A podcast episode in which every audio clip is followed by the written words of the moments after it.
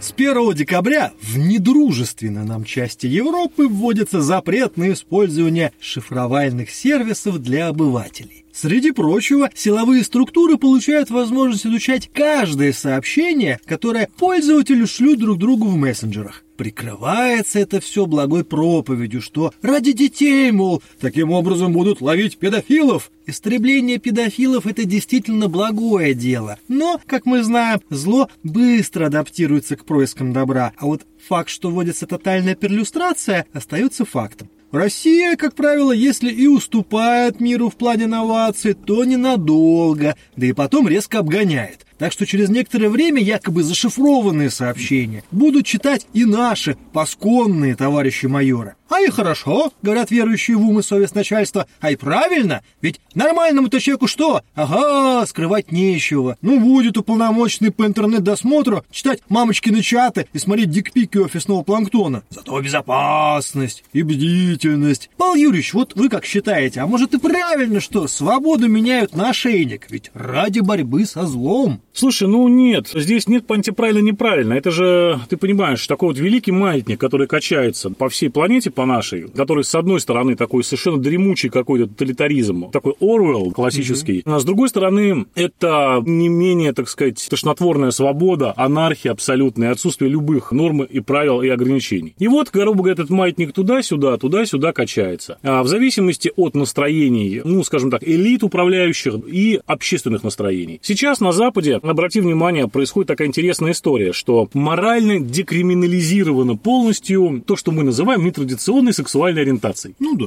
Вот, абсолютно, пожалуйста, никаких проблем. Проводятся специальные, значит, парады, огромная индустрия различная, от отелей, такси. Для черепах. Да, да, да, да, для всего вот этого вот.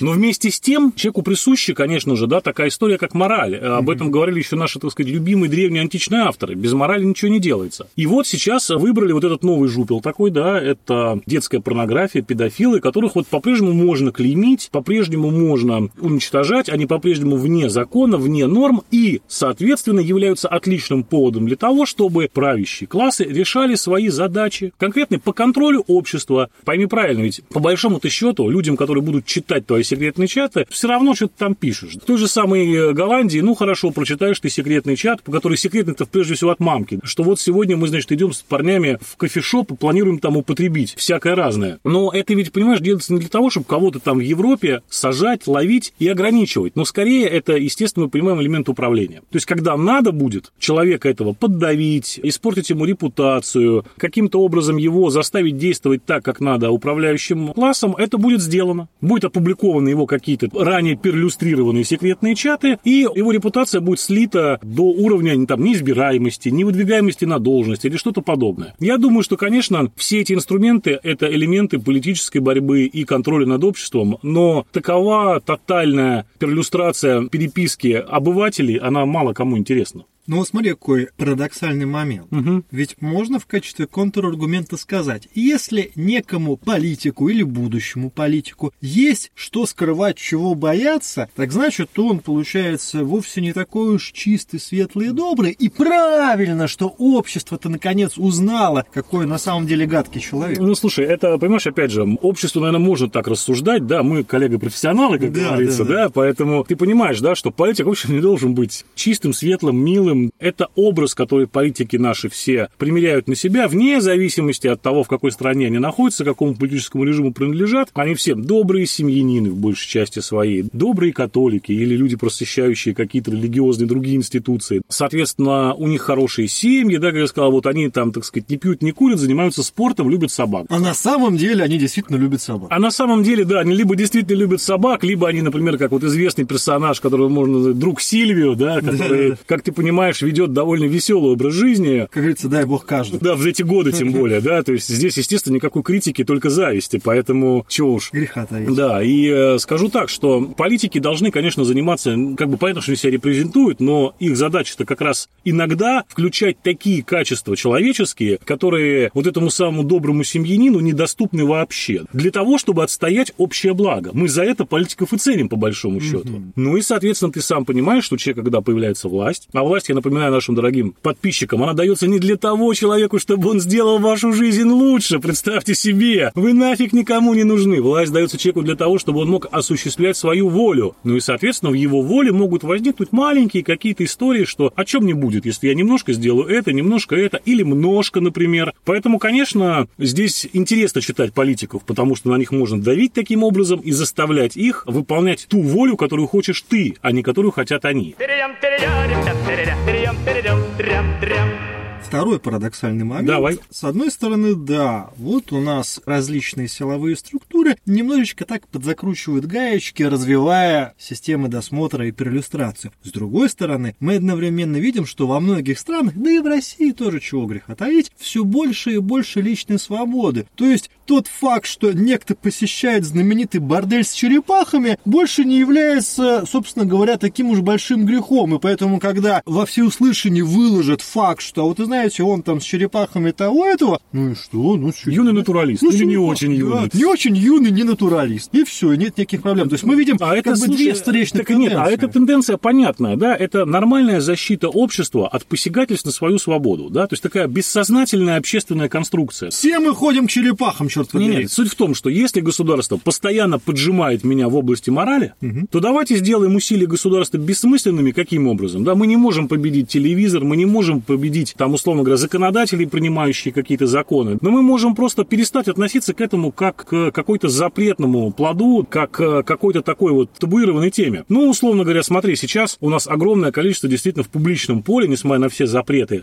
пропаганды, так называемых открытых геев. Ну, их действительно много, да, и мы знаем, что эти люди как бы живут нормально, и более того, удивительная вещь, некоторые из них были до недавнего времени там инкорпорированы в какие-то совершенно государственные институции. Да и сейчас. И сейчас, в принципе, это есть. Я думаю, что любой наш подписчик, погуглив 5 минут, понимает, Про кого да, про речь. кого идет речь. А вот видишь уже, да, И законы эти плодятся. люди не геи, напоминаю. Нет, на. нет, суть в чем, что законы плодятся, замечательные, так сказать, различные установления, подзаконные акты, они все больше и больше расширяют внедрение, так сказать, государства вот в этом моральной области, и вот все больше и больше, например, законов, которые запрещают нетрадиционные отношения. Ну так, друг мой, смотри сейчас ситуация, да, если в нашем с тобой поколенческом срезе отношение к людям, которые любят представителей своего собственного пола, скорее брезгливое, но уже без ненависти в основном. Легкое удивление. Легкое удивление, да. То в отношении, например, поколения, как я могу судить, там 20-25-летних людей, это вообще проблемой не является. Просто никто на это даже не смотрит по большому счету. Это, ну, вообще не является предметом для обсуждения какого-то, какая у человека ориентация. Хотя государство продолжает плодить законы. И то же самое, так сказать, затравочки твоей вернемся, да, что, конечно, государству выгодно, да, будет вводить такие законы для чего? Для того, чтобы под предлогом, да, защиты традиционных ценностей, детей от посягательств, на исторической памяти и неважно чего еще, продвигать повесточку контроля, увеличения контроля, углубления этого контроля, контролировать все новые и новые стороны жизни гражданина и человека, да, то есть это вот все происходит А постоянно. если мы посмотрим с историко-философской точки зрения, может быть, мы увидим, что вообще ничего нового не происходит. Ведь у тех же самых протестантов, вплоть до сегодняшнего времени, например, странной для них штукой является такой простой элемент российского быта, как шторы. Ну, не должно быть штор у честного протестанта. Каждый должен с улицы видеть, что человек по вечерам садится с семьей и Библию читает. Практически во всех вариантах христианских конфессий у нас есть институт исповеди и честный рассказ священнику о том, как ты грешил на неделе, с принятием последующих санкций, штрафов и наказаний. То есть у нас на самом деле в большинстве условно белых развитых стран изначально исторически последние там тысячу-полторы тысячи лет есть институт тотального контроля и тотального наказания. Просто сейчас он перетекает от исповедальни в перлюстрацию мессенджеров. Так, ну да, совершенно верно. Я не могу тебе тут особо сильно возражать, только дополнить в том смысле, что да и до христианские времена, в общем-то, существовало все то же самое. И институты, условно говоря, там, перлюстрации,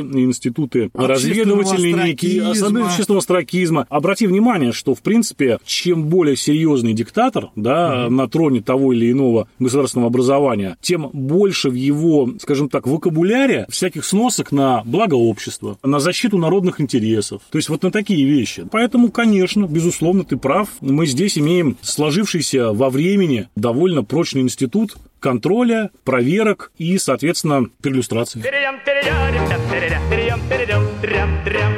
Так может быть уже пора перестать лицемерить и просто-напросто постановить как факт, что все мы должны и обязаны находиться под всевидящим оком большого брата. В каждой спальне установить камеру, чтобы с последующей проверка, что люди делали, о чем говорили. На кухне, в Зачем? курилках. Зачем, да, это Для делать? того, чтобы убрать вот этот самый парадоксальный психологический момент, когда каждому из нас хочется что-то нарушить по причине своих внутренних интенций, но в то же время мы знаем, что есть как бы некая государственная политика, которая это запрещает. А так мы просто официально признаем, слушайте, ну да, люди разное творят, и государство всегда в курсе этого. Ну и пусть творят у нас свобода, но и государство в курсе, потому что у нас тотальный контроль. Мне кажется, в этом есть, во-первых, некая бессмыслица, повторюсь, потому что, ну, что творит э, вечером после работы дома средний человек, проживающий в Петербурге, да, а я считаю, что если государство будет контролировать, оно ужаснется просто. Менять контролирующих людей, оно будет раз в две недели по причине просто полного отъезда кукухи, понимаешь? Это первый момент. Второй момент, что нет смысла контролировать всех. Тотальный контроль на самом деле не нужен. И история нам все время говорит об этом, что как только появляется политическая система, которая хочет создать некий всеобъемлющий тотальный контроль, происходит следующее, что ресурсы системы тратятся на создание системы контроля, который по определению не может быть эффективным, и не хватает ресурсов ни на что другое, и система рухнет. Тогда Это- да. обратное предложение отменить нафиг всякий контроль, отменить Ну, всю вот эту вот этот маятник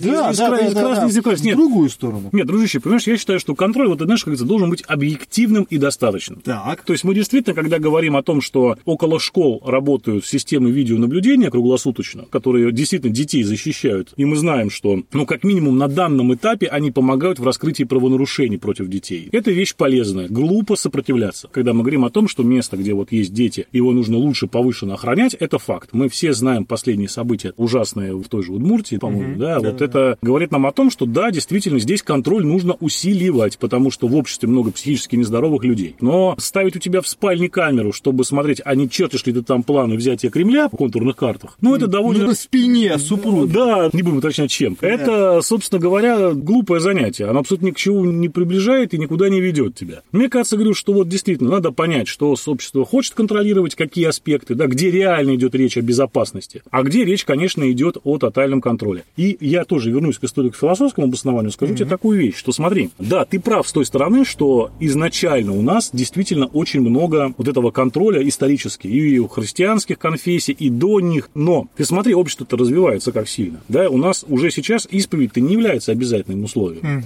У нас вообще религиозность не является обязательным условием. У нас отменены сословные ограничения. У нас теперь не всякая власть от Бога, которой мы обязаны докладывать и отчитываться о том, что мы делаем. Да, у нас теперь власть – это продукт общественного договора между людьми и некими другими, так сказать, тоже людьми, которые эту власть олицетворяют. И теперь у нас идет разговор не о строительствах империй, у нас не идет разговор о служении Аменхотепу, у нас не идет разговор, для чего нужно наше государство, да, для обладания проливами или еще что-то. У нас сейчас несколько категорий общественного блага. И вот как эта категория общественного блага, которая в принципе распространилась, видимо, как концепция уже в целиком практически на всю планету, как эта категория общественного блага коррелирует с идеей общественного контроля тотального. Ну, никак, да, потому что к благу не имеет никакого отношения. Ну, вот и все. То есть нельзя взять просто, скажем так, э, некие конструкции, которые были у нас в глубине веков, да, и, так сказать, они вот освещены временем, и перенести сразу сюда и сказать, что давайте так и сделаем, так и повторим. Вот проверяли когда-то там по любому повелению царя, любого человека, переписку, что угодно, давайте сейчас сделаем так же. Нет, возникло понятие частной жизни, которого не было, в, а, условно говоря, в средневековой Европе. И понятие так называемой частной жизни не было даже на заре там протестантского движения.